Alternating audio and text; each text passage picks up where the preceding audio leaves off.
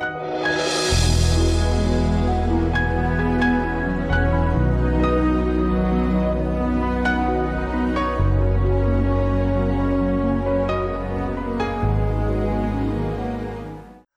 și bine ați venit la o nouă sesiune de învățătură din serie despre vindecare divină. Dacă vă mai aduceți aminte, la un, din ultima sesiune am terminat, eram în capitolul 6 în care vorbeam despre cum să credem, vorbeam despre credință, cum să avem credință, cum să manifestăm mai multă credință și astăzi rămânem în același capitol și continuăm cu ultimul subcapitol din acest capitol 6 care se intitulează Oamenii violenți o iau cu forța. Și o să vorbim astăzi despre violența în spirit, violența în duh, în tărâmul spiritual. Și dacă aveți Bibliile pregătite, haideți să începem să citim un prim pasaj de la Matei, capitolul 11, versetul 12. Eu am să citesc din Biblia Traducerea Fidelă din 2015, dar dumneavoastră sunteți bineveniți să folosiți oricare traducere română o aveți la dispoziție. Haideți să citim împreună. Și din zilele lui Ioan Baptist, Până acum, împărăția cerului suferă violență și oamenii violenți o iau cu forța. Împărăția cerului suferă violență și oamenii violenți o iau cu forța. Vedeți acest verset? Ați văzut vreodată acest verset? O să încercăm să le explicăm asta. Ce înseamnă? Ce vrea să spună Isus aici? Când vorbește despre a lua împărăția cu forța, a fi violent cu privire la împărăție. Mulți creștini astăzi nu umblă în împărăția lui Dumnezeu și în promisiunile lui Dumnezeu, nu trăiesc în ele datorită unei atitudini pasive. În ce privește împărăția, în ce privește uh, promisiunile lui Dumnezeu, în ce privește promisiunile lui Dumnezeu, o atitudine pasivă și ignorantă, dacă vreți. Și când vorbim despre harul lui Dumnezeu, despre faptul că Dumnezeu face toate lucrurile, despre așteptarea lui Domnului să vină să facă, să, să dreagă, să trimită putere, despre a intra în odihna lui Dumnezeu, în mod automat gândim că noi nu trebuie să facem nimic sau eventual doar să ne pregătim, să pregătim platforma, să, ne, să postim, să ne rugăm, să fim pe undă ca Dumnezeu să vină. Noi nu facem nimic. Și avem această atitudine pasivă. Noi am devenit pasivi și așteptăm tot timpul ca Dumnezeu să facă ceva, ca Duhul Sfânt să vină, să umple locul, să ne umple, să vindece, Dumnezeu să facă totul, iar noi am devenit foarte pasivi. Și în realitate, așteptarea Domnului sau intrarea în odihna Domnului este, nu este pasivă, nu, nu înseamnă pasivitate. Este orice altceva, dar nu pasivitate. Ce înseamnă să iei împărăția lui Dumnezeu cu forță sau într-un mod violent? Ce înseamnă acest lucru? Ce înseamnă să fii violent în spirit, în duh? Oare ce înseamnă acest lucru? Și o să vorbim despre asta astăzi oamenilor le vine destul de greu să facă o diferență între violența din tărâmul fizic și violența în tărâmul spiritual. Ele sunt diferite. Violența în spirit nu înseamnă să strigi, să țipi, să te miști, să faci ceva în tărâmul fizic. Nu, violența în spirit nu are de a face cu nimic din tărâmul material și fizic sau cu a țipa, a te manifesta, a face diferite lucruri care ți se par ție simbolice. Violența în spirit nu are de-a face cu aceste lucruri. Pentru că Biblia spune că noi nu le luptăm cu carnea și cu sângele și violența noastră niciodată nu ar trebui să fie împotriva altor oameni, dar împotriva forțelor întunericului și a răului.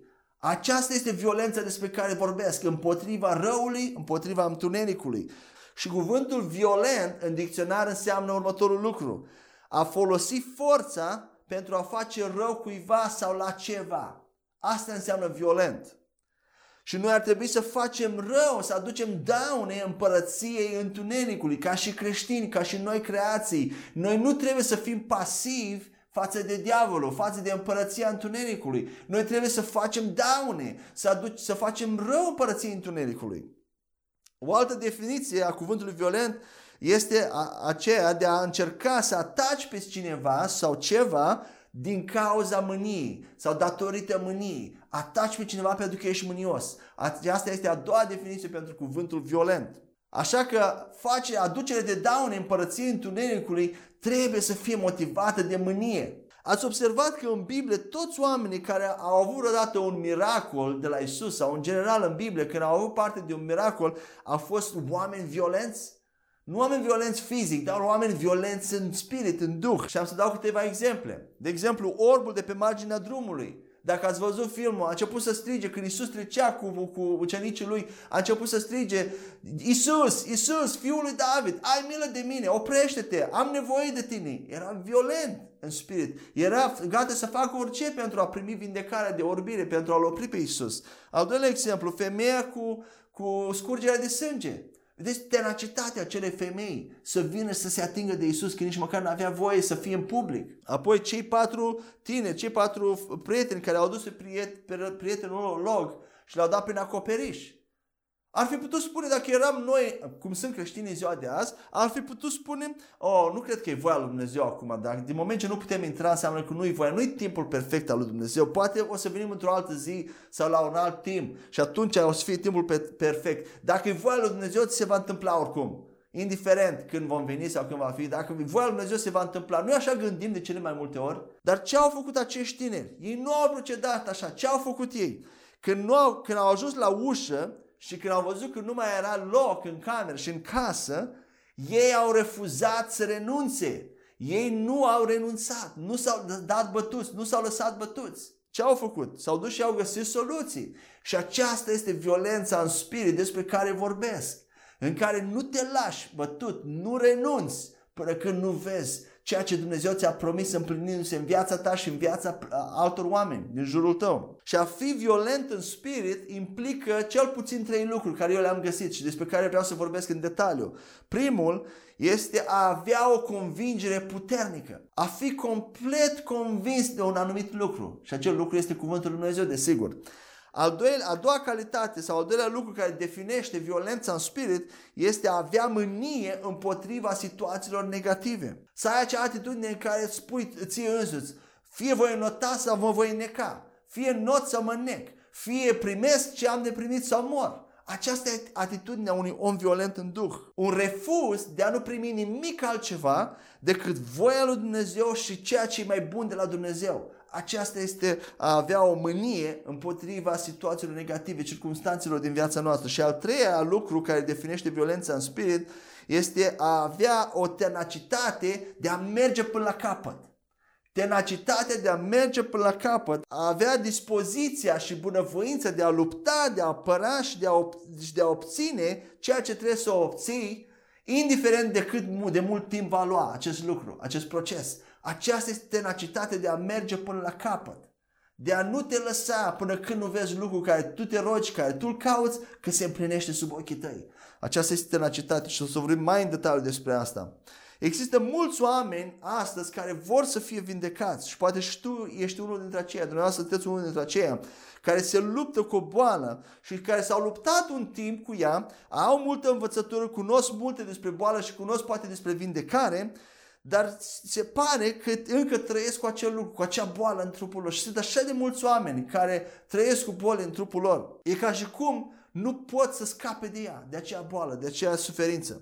Și de cele mai multe ori, nu totdeauna, dar de cele mai multe ori este din cauza că fără să realizăm am acceptat situația în sine, am, am acceptat acea boală, că nu va pleca niciodată și că trebuie să-l trăim cu ea și am devenit pasiv în ce privește acea boală. Nu mai suntem violenți împotriva acelei boli. Dar ce spune acest verset? Că oamenii violenți iau împărăția, iau împărăția cu forța. Noi trebuie să avem această violență în spirit dacă vrem să vedem lucrurile lui Dumnezeu întâmplându-se în viața noastră. Violență în spirit, nu te lași, mergi până la capăt în mintea ta și o să vedem ce înseamnă acest lucru. Haideți să mă citim un pasaj de la Marcu, capitolul 11, versetul 24.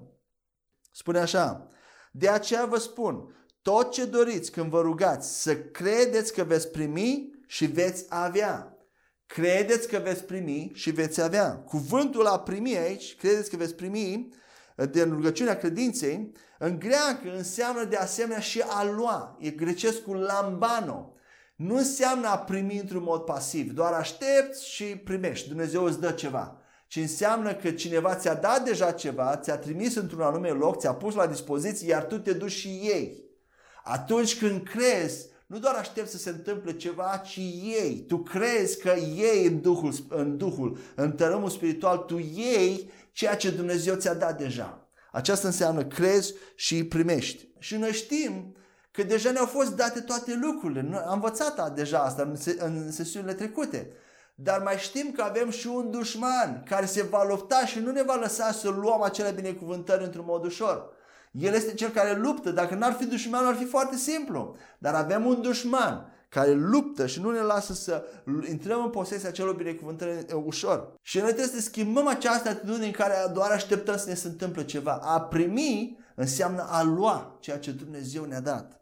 Amin? Haideți să vorbim acum mai în detaliu despre prima caracteristică a, a violenței în spirit. Spuneam că este a avea o convingere puternică. Și haideți să citim de la Romani, capitolul 4, versetele 19 la 21, l-am mai citit și în sesiunea trecută, vorbește despre Avram, dar haideți să învățăm ceva diferit astăzi. Și spune așa textul, și nefiind slab în credință, Avram nu a luat în considerare propriul său trup deja mort, având aproape 100 de ani, nici starea moartă a pântecelui Sarei. Nu a șovăit la promisiunea lui Dumnezeu prin necredință, ci a fost tare în credință, dând glorie lui Dumnezeu și fiind de plin convins că ce a promis a fost în stare să și facă, fiind de plin convins, complet convins. Vedeți acest text, vedeți Avram aici, cum a ajuns el să fie de plin convins. Cum? Cum spune? Dă definiția. Nu a luat în considerare trupul, propriul său trup care era deja ca mort, ci a luat în considerare promisiunea lui Dumnezeu. Nu a luat în considerare că avea aproape 100 de ani, n-a luat în considerare starea moartă a pântecelui Sarei, ci a luat în considerare promisiunea lui Dumnezeu. Și noi trebuie să ne oprim din a considera circumstanțele sau trupul nostru și să începem să considerăm promisiunile lui Dumnezeu despre noi în cuvântul lui. Ce a vorbit Dumnezeu pentru noi sau despre noi în cuvântul lui Dumnezeu. Aceea este ceea ce noi trebuie să începem să luăm în considerare, să considerăm. Și cum consider ceva? Cum iei ceva în considerare? Haideți să vedem. Îți fixezi atenția și concentrarea minții nu pe trupul tău, nu pe ceea ce vezi, nu pe simptome, nu pe circumstanțe, ci îți fixezi atenția minții tale pe cuvântul lui Dumnezeu. Gândurile tale, mintea ta, ți le fixezi pe ceea ce spune Dumnezeu. Nu te uiți și te lași afectat de circumstanțe, te uiți la ce spune cuvântul. Nu le negi, dar te uiți la cuvânt, consider cuvântul. Ce spune cuvântul lui Dumnezeu? Deci a considera înseamnă a ne fixa atenția și mintea pe, pe un anume lucru, pe ceva, adică pe cuvântul lui Dumnezeu. Și noi trebuie să ajungem să fim pe deplin convinși, nu doar parțial. Că dacă ești parțial, vei avea și o vindecare parțială. Noi trebuie să fim de plin convinși pentru ca promisiunea lui Dumnezeu să, fi, să ia ființă în viața noastră. Și cum ajungi să fii de plin convins? Unde se întâmplă credința? Unde are loc credința? Biblia spune în inimă, nu în mintea conștientă în inimă, cu toate sentimentele, în, în subconștient, în Duhul tău. Acolo se întâmplă credința. Și când ajungi să fii de plin convins în, acolo, în inima ta, cuvântul Lui Dumnezeu este parte din tine, tu ți-ai asimilat noua identitate, tu nici nu mai știi, nu mai poți auzi alte lucruri din vechea ta viață. Atunci când ești de plin convins, atunci lucrurile se întâmplă. Și sună ușor, dar nu este deloc ușor. Este simplu, dar nu este deloc ușor să fii pe deplin convins. Este un lucru greu și dificil, de asta nu toată lumea face acest lucru. Altfel, toată lumea ar, ar, ar, face, ar aduce promisiunea Lui Dumnezeu și ar face miracole. E simplu, dar nu e ușor. Însă nu e imposibil. Altfel Dumnezeu n-ar mai fi lăsat cuvântul lui și nu s-ar mai aștepta ca să facem aceste lucruri. Dar asta înseamnă că e posibil. Însă care e îngustă în împărăția lui Dumnezeu. Puțini găsesc acea împărăție pe pământ aici și manifestă atributele împărăției lui Dumnezeu pe pământ, pentru că e nevoie de o violență. Nu, e, nu vine ușor, nu doar aștept și vine. E nevoie de o atitudine de, a, de activă din partea noastră și nu pasivă. Haideți să vă citim un pasaj de la Numeri, capitolul 21, versetele 4 la 9, în care vedem poporul Israel într-o anume situație când nu au ascultat pe Dumnezeu și vedem ce Dumnezeu le-a făcut, ce pedeapsa a adus și ce soluție a adus. Haideți să citim și au călătorit de la muntele Hor pe calea Mării Roșii să ocolească țara lui Edom și sufletul poporului a fost mult descurajat din cauza drumului. Și poporul a vorbit împotriva lui Dumnezeu și împotriva lui Moise spunând, pentru aceasta ne-ați făcut să ne urcăm din Egipt ca să murim în pustiu? Căci nu este nici pâine, nici urmă de apă și sufletul nostru detestă această pâine ușoară. Și Domnul a trimis șerpi înfocați în mijlocul poporului și au mușcat poporul și mult popor din Israel a murit. De aceea poporul a venit la Moise și a spus, am păcătuit, fiindcă am vorbit împotriva Domnului și împotriva ta, roagă-te Domnului ca să îndepărteze șerpii de la noi. Și Moise s-a rugat pentru popor și Domnul i-a spus lui Moise, fă un șarpe înfocat și pune-l pe o prăjină și se va întâmpla că fiecare om mușcat, când îl privește, va trăi. Și Moise a făcut un șarpe din aramă și l-a pus pe o prăjină și s-a întâmplat că dacă un șarpe a mușcat pe cineva, când acesta a privit șarpele din aramă, a trăit. Amin. Deci vedem aici poporul lui Israel fiind mușcat de acești șerpi înfocați care erau peste tot. Și Dumnezeu le spune, nu vine, când ei cer ajutor și strigă la Dumnezeu, Dumnezeu nu vine și îi și salvează, El însuși. Ce face? Le spune lor să facă ceva. Ce le spune? Să-și ia ochii de pe șerpi din jurul lor și să-i pună pe acel șarpe de aramă pe care Moise l-a ridicat, l-a construit. Și de ce șarpe de aramă și nu de altceva? De ce aramă? Vedeți, Dumnezeu, tot ceea ce Dumnezeu spune sau face, niciodată nu este prin, prin coincidență. Totdeauna are o semnificație, are o însemnătate. De ce aramă? Pentru că în cortul întâlnirii toate obiectele de, de, mobil, de mobilier din aramă, din curtea exterioară, aveau de-a face cu judecata păcatului. Toate uneltele cortului întâlnirii din eh, curtea exterioară erau din aramă și aveau de-a face cu judecata păcatului. Toate celelalte obiecte de mobilier din cortul întâlnirii care aveau de-a face cu prezența lui Dumnezeu dinăuntru, din curtea interioară și din uh, locul sfânt și locul preasfânt, erau din aur. Diferit. Deci rama este un simbol al păcatului care este judecat. De asta Dumnezeu a spus să ridice un șarpe de aramă. Și acel stâlp pe care șarpe de aramă a fost ridicat însemna că păcatul și boala urmau să fie judecate. Acele mușcături de, de șerpi înfocați urmau să fie judecate. Și au fost judecate. Dumnezeu a spus, dacă vă uitați la acel șarpe de aramă care l-a ridicat Moise, veți trăi. Și șerpii din jurul vostru vor muri. Și verbul a privi din acest pasaj pe care tocmai l-am citit vine de la cuvântul evreiesc nabat, care înseamnă să privești cu intensitate, să-ți fixezi ochii și atenția minții pe ceva, să percepi, să consideri, să te holbezi, dacă vreți, uh, acest cuvânt, să te, ochii tăi să fii pironiți la acel lucru. Asta înseamnă cuvântul evreiesc nabat, a privi. Și în mijlocul durerii Dumnezeu le spune următorul lucru. Nu vă uitați la ceea ce este în jurul vostru. Nu dați atenție durerii, nu dați atenție trupului vostru, la, nu vă uitați la ce auziți, la ce vedeți, la ceea ce simțiți când merge printre picioarele voastre, ci uitați-vă la șarpele de aramă, priviți la șarpele de aramă pe care Moise l-a ridicat. Dumnezeu le spune lor să facă ceva, să nu se uite, să desconsidere durerea, să desconsidere trupul, circunstanțele și să se uite la cel șarpe. Pare foarte ușor ce Dumnezeu le-a spus să facă, dar haideți să ne punem în locul lor. Ați văzut vreodată un șarpe veninos sau ați văzut vreodată un, un păianjen de ăsta mare și păros care se apropie de noi sau ai avut vreodată sentimentul cum se urcă pe tine acel păianjen? Nici, nici nu vrei să auzi, nici nu vrei să-ți imaginezi. Gândește-te că ei erau în această poziție, șarpii se, șerpii se urcau pe ei, îi mușcau, să aveau durere în trup și în mijlocul acelei dureri, în mijlocul acelor sentimente, Dumnezeu le spune, uitați-vă la acel stâlp. Credeți că e ușor să ții ochii de pe ce vezi să te uiți la un stâlp? Nu, nu este deloc ușor. E simplu, dar nu e ușor. Dar nici nu e imposibil. Însă soluția la problema lor era să-și ia privirea și să se uite la acel șarpe de aramă. Și Ioan, uh, Apostolul Ioan în uh, Evanghelia după Ioan, capitolul 3, versetele 14 și 15, vorbește despre această istorie din numeri și o extrapolează, o translează în Noul Testament și o compară cu cineva. Haideți să vedem cu cine. Ioan 3 cu 14 la 15 spune așa. Și așa cum Moise a înălțat șarpele în pustie, tot așa trebuie să fie înălțat Fiul omului. Cum a fost înălțat Fiul omului? Pe cruce și apoi a fost înălțat la cer. Versetul 15. Pentru ca oricine crede în El să nu piară, ci să aibă viață eternă.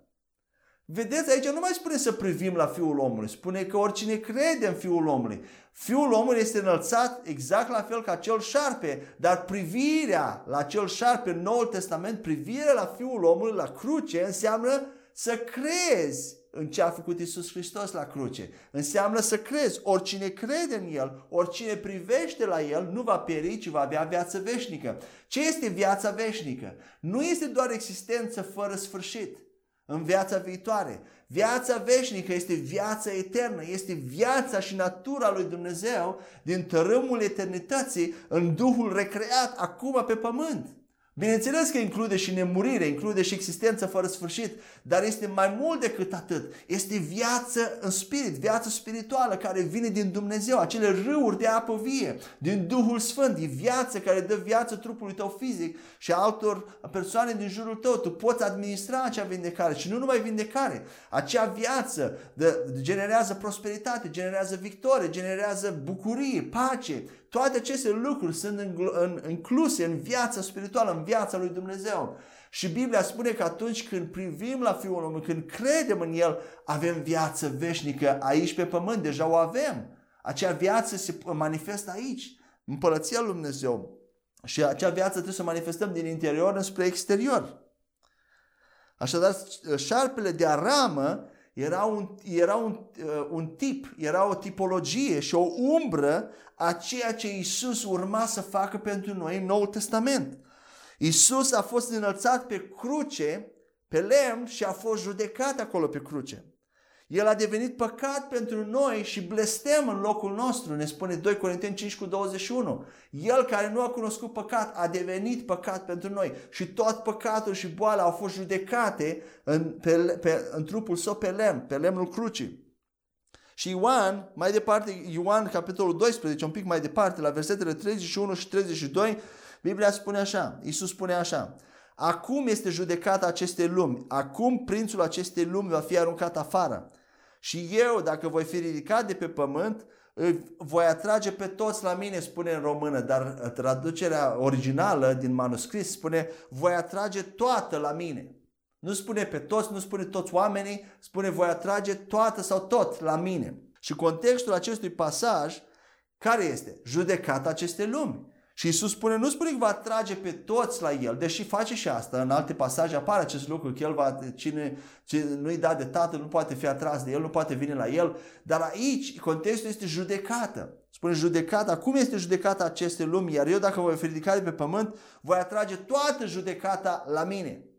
Subiectul este judecata. Așa că atunci când Isus spune că El va atrage, va suge toată judecata în El însuși, El nu se referă la oameni, ci se referă la judecata pentru păcat și pentru boală. Toată va fi subtă, toată va fi pusă pe Isus Hristos, va fi pusă în El. Va atrage toată, o va atrage și a tras-o în El, toată judecata, tot blestemul, toată boala. Și dacă poporul Israel, în situație de numeri, puteau primi viață și vindecare doar uitându-se la acel șarpe de aramă, cu cât mai mult în Noul Testament, noi ar trebui să fim vindecați când privim la Isus Hristos, la ceea ce a făcut El pe cruce. Vedeți, ei au fost vindecați acolo. Când priveau, trăiau și erau vindecați. Șerpii mureau în jurul lor. Puterea lui Dumnezeu genera viață. La fel acum când ne uităm la cruce, puterea lui Dumnezeu din noi, din Duhul Sfânt care este în noi, generează viață în toate domeniile și aspectele vieții noastre. Amin? Și credința înseamnă a fi pe deplin convins de ceva, de ceea ce tu nu vezi. Credința înseamnă a fi pe deplin convins de ceva ce nu vezi. Și care sunt lucrurile care nu le vedem? Imediat o să explic. Haideți să citim 2 Corinteni 4 cu 16 la 18. De aceea nu ne descurajăm, dar deși omul nostru de afară piere, totuși omul dinăuntru este înnoit zi de zi. Fiindcă necazul nostru ușor, care este pentru o clipă, lucrează pentru noi mai presus de orice o greutate eternă de glorie, în timp ce noi nu ne uităm la cele văzute, ci la cele nevăzute. Fiindcă cele care sunt văzute sunt trecătoare, dar cele nevăzute sunt eterne. Ce sunt aceste lucruri nevăzute la care trebuie să ne uităm? Cei mai mulți creștini cred că lucrurile nevăzute la care trebuie să ne uităm și să ne gândim sunt lucrurile din viața viitoare, cerul, când o să mergem în cer, în rai, ce bine va fi. Și că atunci când trecem prin necazuri, trebuie să le acceptăm, să le îndurăm și să rămânem credincioși și să încercăm să ne imaginăm cum va fi în cer și să așteptăm, să ne dea speranță, să așteptăm abia să plecăm de aici și asta ne va da tărie și putere să îndurăm până la capăt. Dar nu este așa, e fals. Pot, lucruri nevăzute sunt și alea. Dar lucrurile nevăzute la care Dumnezeu ne cere să ne uităm acum sunt acele binecuvântări spirituale, sunt ceea ce Dumnezeu a vorbit, binecuvântările care le-a pus în tărâmul spiritual, în tărâmul etern, în locurile cerești, în, în, în tărâmul invizibil. Spune Biblia, acelea sunt lucruri, ce a spus Dumnezeu despre tine în, în tărâmul spiritual care se aplică ție acum pe pământ. Așadar, când vine necazul, necazurile pot fi de orice natură boală, accidente, ă, lipsă financiară, facturi de plătit, nu știu, orice, tu, fiecare dintre noi avem diferite necazuri, ne confruntăm cu diferite necazuri. Când acestea vin, Dumnezeu ne spune, nu vă uitați la ele, în mijlocul necazurilor, uitați-vă la ce am spus despre ele, ca ele să plece. Ce spune? Când ești în mijlocul necazului, aceasta este o oportunitate și lucrează în avantajul tău dacă te uiți la ce nu vezi, la ce a spus Dumnezeu și cum lucrează în avantajul tău. În momentul în care te uiți la promisiune cu mintea ta, te concentrezi la ceea ce a spus Dumnezeu și permiți acelor lucruri să-ți genereze bucurie și credință, atunci acea, acea uitare, privire la cuvântul Lui Dumnezeu și la promisiunile Lui, la lucruri nevăzute, creează, generează o greutate de glorie, o greutate de putere, de viață, care este eliberată și îți rezolvă problema generează, face ceva în noi. Aceste necazuri creează glorie și putere. Glorie înseamnă putere, înseamnă puterea lui Dumnezeu. Când Biblia spune că Isus și-a manifestat pentru prima dată gloria, când a schimbat apa în vin la nunta din Cana, ce a făcut? Și-a manifestat puterea. Și atunci necazurile din viața noastră când vin, ah, acum am ocazia să crezi în credință. Și te concentrezi pe cuvânt și vezi cum puterea lui Dumnezeu din tine, care a pus-o în tine, este generată și uh, rezolvă problema respectivă sau ucide boala din tine sau când vorbim în contextul vindecării și a, a bolilor. Când ne confruntăm, dacă ne uităm la cele nevăzute, dacă ne concentrăm pe ce vedem, atunci nu se va întâmpla nimic. Vom îndura și vom fi călcați în picioare. Haideți să vedem acum al doilea lucru, al doilea atribut uh, care definește violența în spirit. Am vorbit despre a avea o convingere puternică. Acum vorbim despre a avea mânie împotriva lucrărilor întunericului. Mulți creștini în ziua de azi au încetat să mai fie mânioși împotriva lucrărilor diavolului. Din cauza că ei văd mânia ca pe un lucru negativ. Însă nu totdeauna mânia și ura sunt lucruri negative. Și asta îi face pasivi față de lucrările diavolului, față de lucrările întunericului. Dar când, ne, când încetăm să mai fim mânioși pe ceva, ce se întâmplă? Începem să acceptăm, să permitem acel ceva. Și când începem să tolerăm ceva, atunci acceptăm acel ceva și ceea ce acceptăm ne va domina. De asta suntem atât de dominați de boli, ca și creștini. Chiar ca și creștini. Oamenii din, care nu cunosc pe Dumnezeu, e ceva normal, trăim într-o lume a întunericului. Dar și creștini, de asta suntem dominați de boli și de diferite probleme, pentru că am lăsat prea mult, le-am tolerat prea mult și le-am acceptat în viața noastră și acum e mai greu să, să facem față lor și să luăm o poziție împotriva lor. Pentru că ne domină, dar noi trebuie să le dominăm pe ele. Noi suntem chemați, Roman 5 cu 17 spune, suntem chemați să domnim în viață. Cei ce au primit abundența Harului domnesc în viață. Peste ce? Peste boli, peste împărăția întunericului, peste lucrările diavolului, nu peste oameni, dar peste aceste lucruri. De asta avem nevoie să ieșim din această pasivitate și să devenim activi, agresivi în mintea noastră, în lumea spirituală, împotriva diavolului și a întunericului. Și noi trebuie să fim motivați de mânie. Noi trebuie să devenim din nou mânioși ca și creștini. Să devenim mânioși împotriva ceea ce diavolul face și aduce în calea noastră. Haideți să vedem ce spune Roman 12 cu 9 cu privire la asta. Dragostea să fie neprefăcută. Detestați ce este rău. Lipiți-vă de bine. Vedeți? Este un detest. Detestați răul. Și ce face diavolul? Proverbe 8, 8 cu 13 spune așa. Teama de Domnul este să urăști răul. Eu urăsc mândria și aroganța și calea rea și gura perversă. Vedeți, Dumnezeu urăște și ura lui Dumnezeu nu este ceva negativ. Este ceva pozitiv. Mânia și ura pot fi lucruri pozitive când sunt îndreptate împotriva răului, împotriva diavolului. Și când vorbesc despre lucrările diavolului și ale întunericului, vorbesc despre lipsă, despre boală, despre sărăcie, când îți dai seama de unde vin aceste, toate aceste lucruri, atunci te va ajuta, acest lucru te va ajuta să te mâni din nou. Când îți dai seama care este sursa acestor lucruri, a lipsei, a sărăciei, a blestemului, a bolilor, de unde vin ele, atunci te vei mânia din nou în Duhul tău împotriva lor. Așa că haideți să vedem de unde vin aceste lucruri și cum au intrat ele, cum au pătruns în lume. Roman 5 cu 12 ne spune acest lucru. Din această cauză, așa cum printr-un singur om a intrat păcatul în lume și moartea prin păcat, și astfel moartea a trecut asupra tuturor oamenilor pentru că toți au păcătuit. Vedeți ce spune acest verset?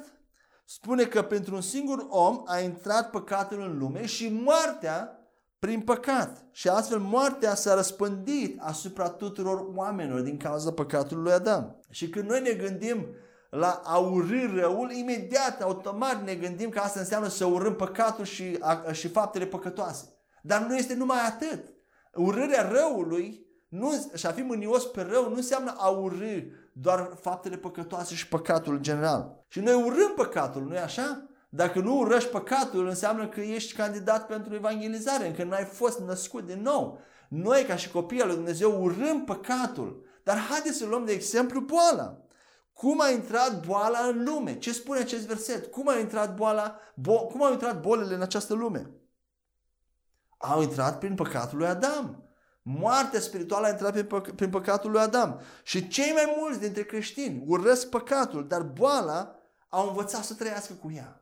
Și eu eh, mă includ aici. Am învățat să trăim cu bolile noastre. Am învățat să le tolerăm și să le acceptăm în viața noastră. Am învățat să trăim și să ne, să ne conducem viețile noastre în jurul lor. Să ne, să ne adaptăm la ele. Am învățat să cooperăm cu ele. Și asta nu este deloc bine.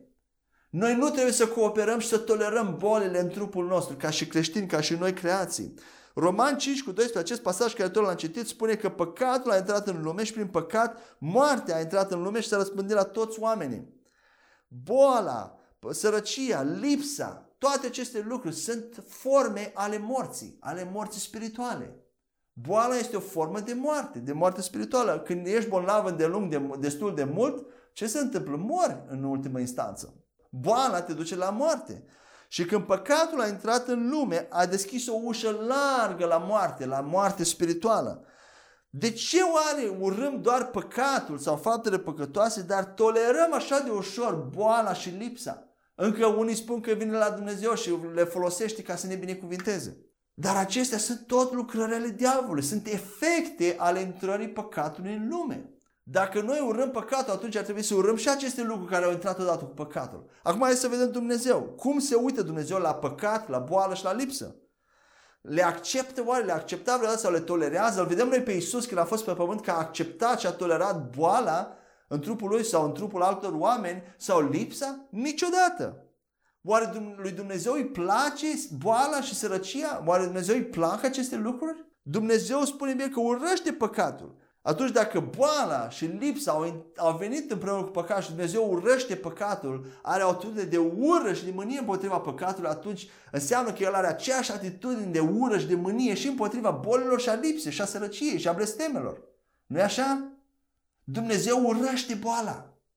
Și noi trebuie să ne învățăm, să ne uităm la boală și la lipsă, să le vedem, să le considerăm în același fel în care ne uităm la păcat, în același fel în care gândim despre păcat. Moartea este un dușman al lui Dumnezeu, moartea spirituală este un dușman al lui Dumnezeu. Asta înseamnă că boala și ea este un dușman al lui Dumnezeu exact cum este păcatul.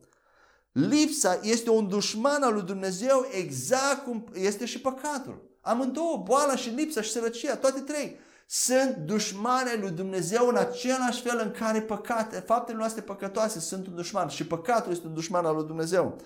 Toate aceste lucruri sunt dușmani al lui Dumnezeu. Acum haideți să vedem un text din Vechiul Testament în care Dumnezeu însuși numește boala și lipsa un blestem. Și acest pasaj este din Deuteronom 28. Nu o să citim între capitolul, dar partea e un, un pasaj mai lung în care vrea să ne luăm timp să-l citim de la 28, 15 la 68, în care, acest, în care Dumnezeu descrie toate blestemele și pedepsele care vor veni pe poporul Israel, asupra poporului Israel când uh, calcă legea, când nu se supun lui. Auzi astăzi așa de mulți oameni și creștini spunând că boala și lipsa sunt uneori o binecuvântare și că Dumnezeu folosește, le folosește ca să facă uneori lucruri bune în viața noastră. Fals! Dumnezeu niciodată nu folosește boala și lipsa ca să ne învețe anumite lucruri, așa cum am văzut. Boala este un blestem și o lucrare a diavolului. Și pe măsură ce citesc acest pasaj, haideți să vedem cum se translează, cum, care este echivalentul acelor lucruri în ziua de azi, în Noul Testament, în, în era în care trăim acum, în era noii creații. Și cum Dumnezeu numește boala și lipsa un blestem. Și o să vedem că înainte de a citi acest pasaj vreau să spun încă un lucru, că toate aceste blesteme, toate aceste pedepse au fost luate de Isus la cruce.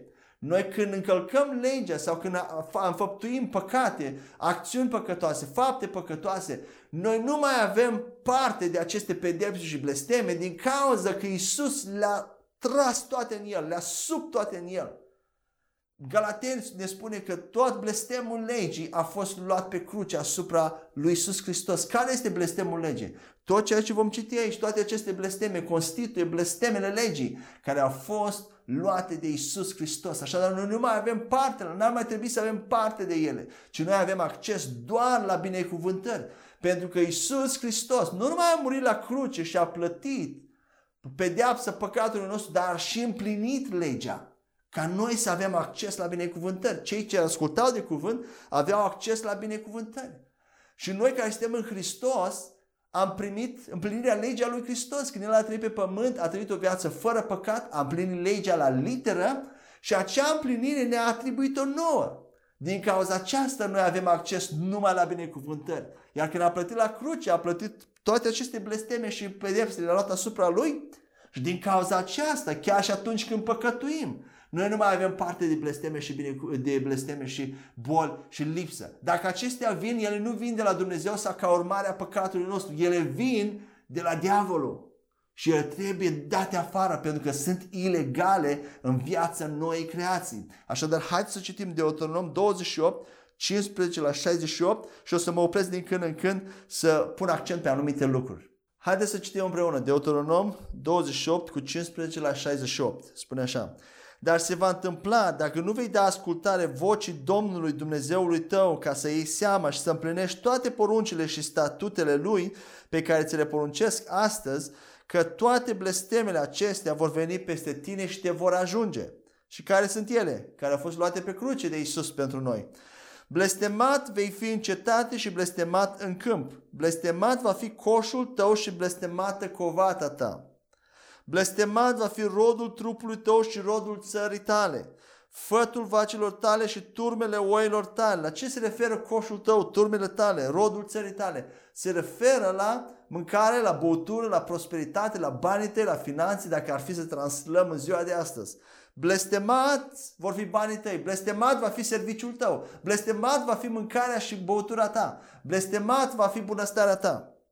Cam asta s-ar, s-ar transla în zilele noastre. Blestemat vei fi când intri și blestemat când ieși. Când pleci într-o călătorie sau vii înapoi, vei fi blestemat.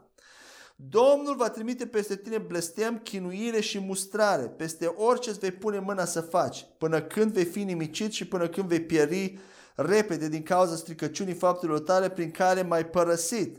Peste tot ce vei pune mâna să faci, va fi blestemat. Psalmul 1 spune că cel neprănit peste ce își pune mâna prosperă. Toate lucruri peste care își pune el mâna prosperă. Și aici mai vedem și faptul că Dumnezeu va trimite peste tine blestem și toate aceste lucruri, dar de fapt nu este Dumnezeu care trimite aceste lucruri. Dumnezeu este Cel care doar și ia mâna Lui protectoară, protectoare, care El protejează și El menține binecuvântare și vindecare, dar în momentul în care Biblia spune că trimite blestem, El de fapt își ia mâna, nu trimite El blestem direct sau boală direct sau lipsă direct, pentru că acestea sunt lucruri ale diavolului, ci El își ia mâna și diavolul este liber să facă aceste lucruri. În felul acesta Dumnezeu trimite blestem. Versetul 21. Domnul va face ciuma să se lipească de tine până când te va nimici din țara în care intri să o stăpânești. Domnul te va lovi cu mistuire și cu febră și cu inflamare, vedeți, și cu arsură puternică și cu sabie și cu tăciune în grâu și cu mană și ele te vor urmări până vei pieri. Vedeți, cu febră, cu inflamare, cu boli. Cerul tău care este deasupra capului tău va fi aramă și pământul care este sub tine fier. Domnul va face ploaia peste țara ta pulbere și praf. Ele vor coborâ din cer asupra ta până când vei fi nimicit. Domnul va face să fii bătut înaintea dușmanilor tăi. Vei ieși împotriva lor pe o cale și vei fugi dinaintea lor pe șapte căi și vei fi alungat în toate împărățiile pământului. Vedeți, când ești înfrânt la servici, n-ai succes, acesta este un blestem care nu trebuie să se întâmple în viața credincioșilor. Noi nu trebuie să fugim din fața dușmanilor noștri.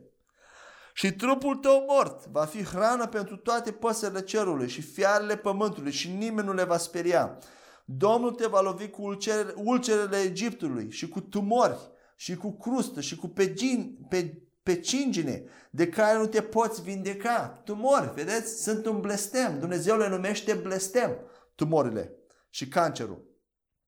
Domnul te va lovi cu nebunie și cu orbire și cu înmărmurire a inimii și vei bâșbâi în miezul zilei precum bâșbie orbul în întuneric și nu vei prospera în căile tale și vei fi mereu oprimat și prădat în toate zilele și nimeni nu te va salva.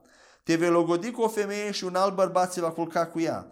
Vei zidi o casă și nu vei locui în ea. Vei sădi o vie și nu vei aduna struguri din ea.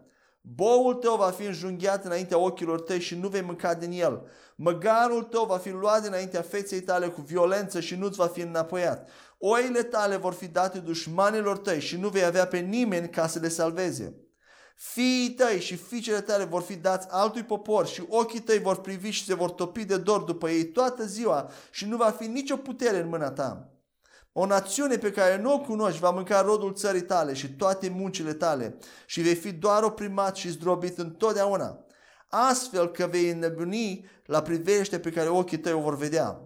Domnul te va lovi la genunchi și la picioare, de la talpa piciorului tău până în creștetul capului tău, cu un ulcer rău care nu poate fi vindecat. Vezi, ulcerul este un blestem.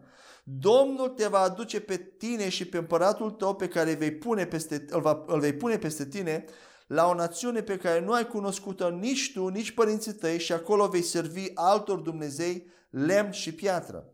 Și vei deveni o înmărmurire, un proverb și o zicătoare între toate națiunile unde te va conduce Domnul. Vei duce multă sămânță la câmp și vei strânge puțin, pentru că o va mistui lăcusta. Când investești mai mult într-o afacere și culegi puțin sau într-un loc de muncă, dar uh, beneficiezi puțin, lăcusta e un blestem. Versetul 39. Vei sădi vii și le vei lucra, dar nu vei bea nici, nu vei bea nici din vin, nici nu vei strânge strugurii, pentru că viermii îi vor mânca. Vei avea măslini în toate ținuturile tale, dar nu te vei unge cu un delem, pentru că măslinul tău își va lepăda rodul său. Vei naște fii și fiice, dar nu te vei bucura de ei, pentru că vor merge în captivitate. Lăcusta va mistui toți copacii tăi și rodul țării tale. Străinul care este la tine se va înălța peste tine foarte sus și tu vei coborâ foarte jos. Vedeți un blestem când tu cobori din ce în ce mai jos și nu urci sus și altul o ia înainte ta. E un blestem. Nu-i ceva ce Dumnezeu încuvințează, nu-i ceva ce Dumnezeu, ce face parte din natura lui Dumnezeu atunci când mergi în jos, în diferite domenii ale vieții tale. El îți va împrumuta și tu nu-i vei împrumuta. El va fi capul, iar tu vei fi coada. A fi coadă, a fi în eșec. E un blestem. Mai mult, toate aceste blesteme vor veni peste tine și te vor urmări și te vor ajunge până vii fi nimicit, pentru că nu ai dat ascultare vocii Domnului Dumnezeului tău ca să păzești poruncile Lui și statutele Lui pe care ți le-a poruncit. Dar noi am dat ascultare în Isus Hristos. Noi am împlinit toată legea, așadar aceste lucruri nu mai trebuie să vină asupra noastră.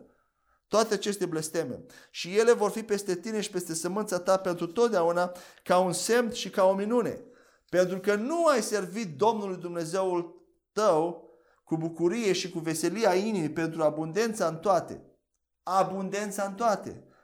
Pentru că nu ai slujit Domnului Dumnezeului tău cu bucurie și veselia inimii pentru ca să ai abundență în toate. Vedeți, voia lui Dumnezeu, binecuvântarea lui Dumnezeu, când aceștia, când oamenii, când acest popor al Dumnezeu împlinea legea, era abundență în toate lucrurile. Iar când nu ascultau, era blestem. Așadar, dacă tu ai lipsă și nu ai abundență în toate lucrurile, e un blestem, e ceva care nu e ilegal. Nu vine de la Dumnezeu, pentru că Isus a plătit pentru abundența ta, ci lipsa vine de la diavolul. De aceea vei servi pe dușmanii tăi pe care îi va trimite Domnul împotriva ta în foame și în sete și în goliciune și în lipsă de toate. Vedeți, lipsă de toate e o pedeapsă. Și el va pune un juc de fier pe grumazul tău până te va nimici.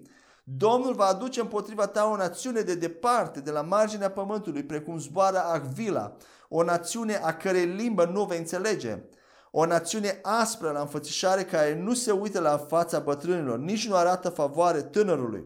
Și va mânca rodul vitelor tale, ci rodul țării tale până vei fi nimicit, care nu-ți va lăsa nici grâu, nici vin, nici un de lemn, nici fătul vacilor tale, nici turmele oilor tale, până te va nimici și te va asedia în toate porțile tale, în toată țara ta, din toate părțile, toate porțile vor fi asediate. În oriunde te uiți în viața ta, dacă translăm, uși închise, lucruri, necazuri care ți se întâmplă, lipsă, lucruri care te atacă, la toate porțile tale, până se vor prăbuși zidurile tale înalte și întărite în care te-ai încrezut și te va asedia în toate porțile tale, în toată țara ta pe care ți-a dat-o Domnul Dumnezeul tău.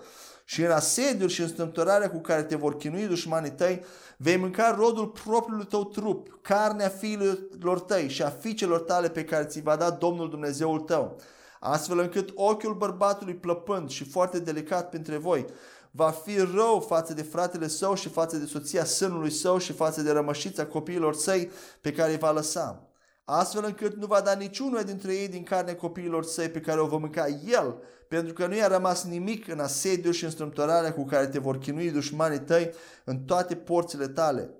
Femeia plăpândă și delicată dintre voi care nu ar fi cutezat să pună talpa piciorului ei pe pământ, din delicatețe și sensibilitate, ochiul ei va fi rău față de soțul sânului ei și față de fiul ei și față de fica ei și față de fătul ei care iese dintre picioarele ei și față de copiii ei pe care îi va naște, pentru că în lipsă de toate îi va mânca, mânca în ascuns, în asediu și în strântorare cu care te va chinui vrășmașul tău în porțile tale.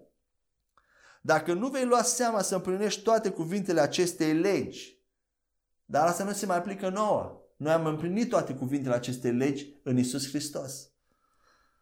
Care sunt scrise în această carte ca, ca să te temi de numele acestuia glorios și înfricoșător, Domnul Dumnezeul tău, atunci Domnul va face îngrozitoare plăgile tale și plăgile seminței tale, plăgi mari și îndelungate, cu boli rele și îndelungate. Deci un blestem, Dumnezeu numește boala rea și îndelungată un blestem care vine datorită neascultării de, de cuvânt de, de Dumnezeu. Dar acum noi când nu ascultăm de cuvânt, nu mai e parte de boli. O boală nu vine din cauza păcatului tău, pentru că Isus Hristos a plătit pentru, acest, pentru vindecarea ta. Dacă vine o boală asupra, lui, asupra ta, asupra trupului tău, una rea și îndelungată, vine de la cel rău și trebuie dat afară prin credință. Mai mult, El va aduce asupra ta toate bolile Egiptului de care te-ai temut și ele se vor lipi de tine. De asemenea, fiecare boală și fiecare plagă, da? aici sunt incluse toate bolile, fiecare boală care nu este scrisă în cartea acestei legi, care poate nici nu s-a auzit de ea, pe ele Domnul le va duce asupra ta până vei fi nimicit. Scopul care Dumnezeu a lăsat aceste boli este ca să nimicească pe oameni, nu ca să învețe lucruri, nu ca să facă ceva bun în, în, în viața oamenilor și veți fi lăsați puțin la număr, deși erați mulți ca stelele cerului, pentru că ai refuzat să asculți de vocea Domnului Dumnezeului tău. Și se va întâmpla precum Domnul s-a bucurat de voi să vă facă bine și să vă mulțească, vedeți cuvântul înmulțire. Lui Dumnezeu îi place cuvântul înmulțire, să-ți înmulțească banii, să-ți înmulțească binele, să-ți înmulțească vindecare, sănătate, să înmulțească relațiile tale, copiii tăi. Îi place cuvântul înmulțire. Tot astfel Domnul se va bucura de voi să vă nimicească și să vă facă de nimic și veți fi smulși din țara în care intri ca să o stăpânești. Și Domnul te va împrăștia printre toate popoarele, de la o margine a pământului până la cealaltă, și acolo vei servi altor Dumnezeu pe care nu i-ai cunoscut nici tu, nici părinții tăi lemn și piatră. Și printre aceste națiuni nu vei avea liniște, nici talpa pe piciorului tău nu va avea odihnă, ci Domnul îți va da acolo o inimă cu tremurată și ochi care se topesc și tristețea minții și viața ta va atârna în îndoială înaintea ta și te vei teme noaptea și ziua și nu vei avea siguranță pentru viața ta. Dimineața vei spune, de ar fi seară. Și seara vei spune, de ar voi Dumnezeu să fie dimineață. De teama inimii tale de care te vei teme și de priveliștea pe care ochii tăi o vor vedea. Și Domnul te va întoarce în Egipt cu corăbii pe calea despre care ți-am vorbit. Să nu o mai vezi și acolo veți fi vânduți dușmanilor voștri ca robi și roabe și nimeni nu vă va cumpăra. Vedeți ce aspru este Dumnezeu și Dumnezeu ce folosește ca să pedepsească pe oameni pe, în, aici în acest capitol. Boala este o pedeapsă, era o pedeapsă, era un blestem, dar în Noul Testament Dumnezeu nu mai pune acestea și când vine, boala este ceva rău, ca, împotriva căreia noi trebuie să fim plini de mânie și să, să o respingem cu toată ființa noastră. Așadar, astăzi am vorbit despre a fi violent în spirit, am vorbit despre primele două calități Uh, ce înseamnă să fii violent în duh și anume de a avea o convingere puternică și al doilea lucru de a avea o mânie, de a fi mânios pe situațiile negative. Și încă n-am terminat acest, uh, acest punct de a fi mânios, de a avea mânie împotriva situațiilor negative. Vom continua în următoarea sesiune, n-aș vrea să mă grăbesc și apoi vom termina următoarea sesiune cu a avea tenacitate de a merge până la capăt. Suntem așadar încă în acest capitol mare, cum să crezi. Și cred din toată inima, sper din toată inima că aceste cuvinte, acest mesaj a binecuvântat inima dumneavoastră, v-a ridicat în credință și în, v-a, v-a adus îndrăzneală, v-a adus mai multă înțelegere și în, uh, uh, revelație asupra locurilor lui Dumnezeu. Și până când ne vedem următoarea dată, mă rog ca Dumnezeu să vă binecuvinteze, să vă înconjoare cu favoarea Lui în numele Lui Isus. Amin.